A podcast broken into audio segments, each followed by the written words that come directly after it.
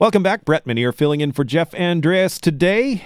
Well, uh, like Health Canada, the World Health Organization is uh, monitoring reports of rare blood clot problems in Europeans who received the Oxford AstraZeneca COVID 19 vaccine. At least nine European Union member countries have now temporarily suspended the use of the AstraZeneca shot pending the outcome of studies into the blood clot issue. Uh, I believe Denmark is first, and that's where we find former NL News Director Shane Woodford, now reporting from Denmark and around the EU these days.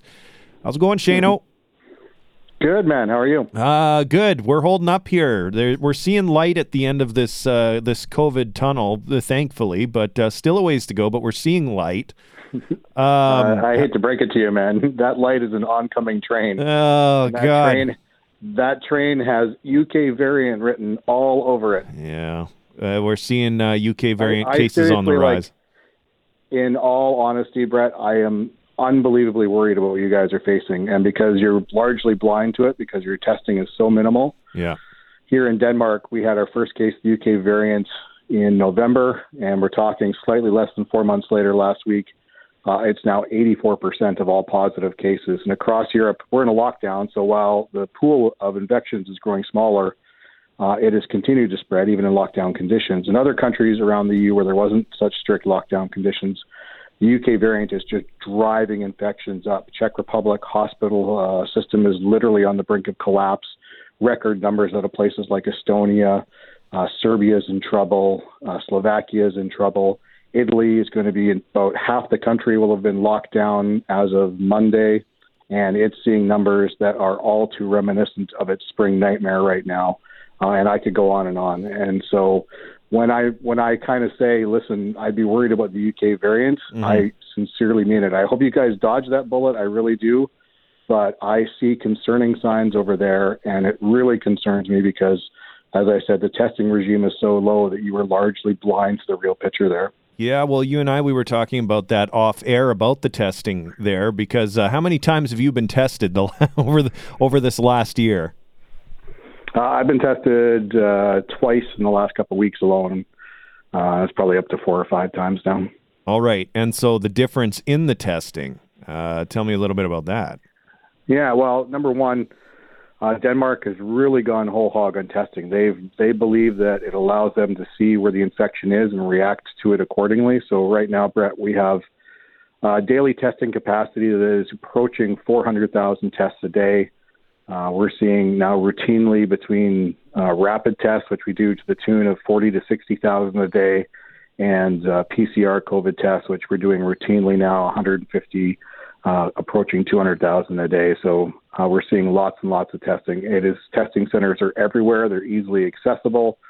Uh, here in Fulbour, which is a really small town where I live, there is a testing mobile site that comes once or twice a week. If it's an off day for that, it's a 10 or 20 minute drive to a clinic in, in any of the nearby cities.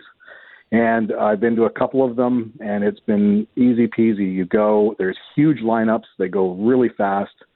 Uh, you go in there, uh, you're in and out in just a few minutes. They do a throat swab, uh, and you have a result. All my results have been in uh, 24 hours or less. So it's becoming, it's here. It's like literally becoming um, part of the fabric of life, like grocery shopping or anything else. Yeah, you get a you get a test every so often when you go out, eh? Yeah, and right now we're sort of um, we're easing our way to lockdown restrictions. Mm-hmm. Uh, and what the government is going to do, and why I said we're sort of moving to 400,000 tests a day, is that uh, the more restrictions are eased, the more they're going to use testing as a crutch. So, for example, um, secondary school students who go back to school, uh, they'll be tested twice a week. All school staff and employees will be tested twice a week. You go back to the job, you'll likely be tested at least twice a week. Uh, in my case, I attend Danish language school or did before the lockdown. Mm-hmm. Uh, if I go back to school, I'll be tested twice a week. Um, it's going to be testing here is going to do nothing but increase and become part of sort of our key to reopening between now and full vaccination. What kind of a bite have has uh, Denmark been able to take uh, regarding vaccination? Like how how much of the population has been vaccinated at this point? Uh, given that you well, you're, you're seeing these variant cases go nuts like this. Yeah, well, the variant case is really concerning, and I'll I'll say that I mean, right now our infection pool, as I said, is is not bad. I mean, it's not good. We're still seeing a couple hundred a day, like you know, six six hundred today. Mm-hmm. Um, hospitalizations have come way down. Um, but that said, uh, as we ease out of lockdown, the government has been pretty blunt in saying because of the UK uh, variant, and the more we ease out of the lockdown, the faster it's going to become a bigger monster. That they are fully banking on a third wave here come April, and what we've seen, as I described in nearby European countries, uh, is a fair warning of what could happen here in Denmark in fairly short order. On the vaccination side, we've we've done really well. We're among the top European Union countries in getting vaccines into arms. But that said, there's been a lot of frustration because the supply chain in the Europe, uh, in the European Union, has just not been there. Mm. Uh, it began December 27th with lots of rosy promises about how they're going to vaccinate so many people and oh we're going to get this done so fast and it's the light at the end of the tunnel kind of stuff and what happened is uh, there's a few good days in the very beginning, and then the supply chain choked off. Pfizer couldn't deliver on time. Moderna couldn't deliver on time. Uh, well, we're going to talk about AstraZeneca, I assume, in a minute. But in mm-hmm. the midst of all the other AstraZeneca news this week, they slipped in the fact that they're going to deliver half of what uh, the, what doses were promised the European Union in the first half of 2021. So for Denmark, that's 900,000 fewer vaccine doses they can count on. For Sweden, it's 3.7 million, and it goes on and on and on.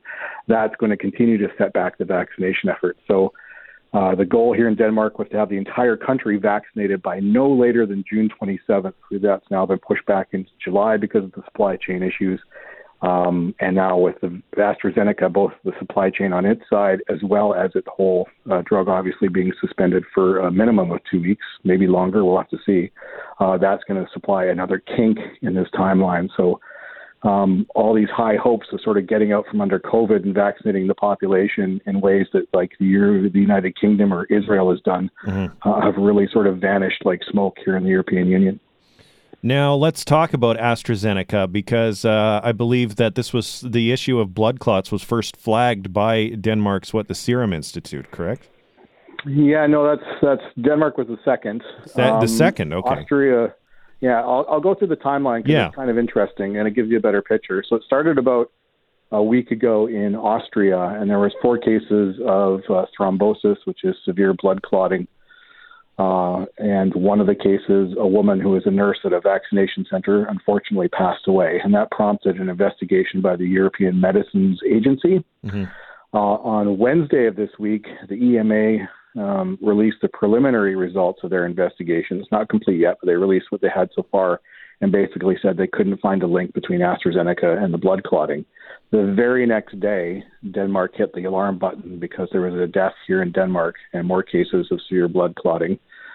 And they suspended AstraZeneca. And then we began to get reports from elsewhere. There was a death in Italy, um, not blood clotting, a heart attack, but it happened 24 hours after receiving AstraZeneca. Mm-hmm. Uh, other countries are reporting the blood clotting. Um, even today, there's been some new developments Norway yesterday said, yes, we've received some reports of blood clotting. We're suspending AstraZeneca, but we haven't had anything in regards to fatalities. This morning they reported the death of a young healthcare worker who had the AstraZeneca vaccine fairly recently. Uh, Finland, who yesterday said they're going to continue using AstraZeneca uh, because they've seen no signs of trouble, uh, today came out and said we're still using it, but uh, we just were starting to receive reports of blood clots. Uh-huh. So it seems to be a growing problem, and I'm going to emphasize that we don't yet have a conc- uh, conclusive link between this particular issue and the AstraZeneca vaccine. And obviously, people here are bending over backwards to do due diligence to figure it all out. Uh, Søren Brostrøm, who's the head of Denmark's National Health Board, basically said today, listen, we believe this thing's been fairly thoroughly screened. Um, blood clotting is not a known side effect for AstraZeneca or any other vaccine but we're going to do our due diligence. We expect that uh, we won't find a link, but on the other hand, he admitted we may find something new. So uh, at this point, it's an interesting situation. I did read a headline this morning that um, there is some suspicion that all of these uh, cases have arisen from a single batch of uh, AstraZeneca vaccine, that they all have the batch number in common. Yeah, I don't know if that's in all cases. That's certainly in in the case of uh, two or three countries that I'm aware of. I'm not sure what the batch number is in Denmark or, or Norway or whatever, but yeah, you're you're right. There has been some link to a specific batch, but whether that's widespread through all countries, I can't say. Yeah. Interesting. Okay, so um, so f- for the next uh, few days at least, they're going to be uh, looking into this. Uh, Yeah, obviously. two-week period.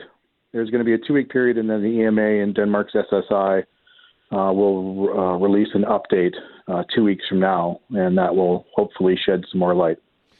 Well, uh, boy, um, we need the AstraZeneca vaccine. We need all the vaccines. So uh, hopefully they don't find anything. They don't find anything there because it would be nice to be able to step out of the way of the variant freight train. So Yeah, but I also think it's important. I mean, we're in such a sort of a scientific gray area here. It's been a, an amazing human achievement to see these vaccines created in as short a time uh, as they have been. It's been frustrating not to see the doses on the other side. Um, but I think that it's incumbent on everybody involved to, you know, pump the brakes when there's situations like this, just to, you know, dot their I's and cross their T's and do everything possible to, you know, um, either clearly say, okay, there is absolutely no link. We have done everything possible to figure this out, or, oh my God, we found something serious here that needs addressing. I think that work has to be done. And yeah, I know it's going to be a pain in the butt as far as choking off vaccine supply again, but I think uh, it's better safe than sorry at this point. Yeah, I mean, it just it, it, it kills confidence, right? And and there, there's already a number of populations that are vaccine hesitant, and um, you know this just kind of feeds that. So um, it's it is better that they get Yeah. it sorted out. Yeah, yes and no. I mean, some people are going to view this information uh, in the way that they twist all other information. Uh, other people that have a good head on their shoulders will see it as, okay, yes, this is concerning, but it's also kind of uh, it's kind of a bit of a relief that the agencies involved aren't hiding it or brushing it under a rug or pretending it doesn't exist. Uh, they're coming forward with this information. They're communicating it fairly clearly, and uh, in a lot of cases, not all, they've actually taken the step in actually stopping to use the vaccine in order to make sure it's safe before they resume. So I think those are good signs. I don't think there's a lot of negative there.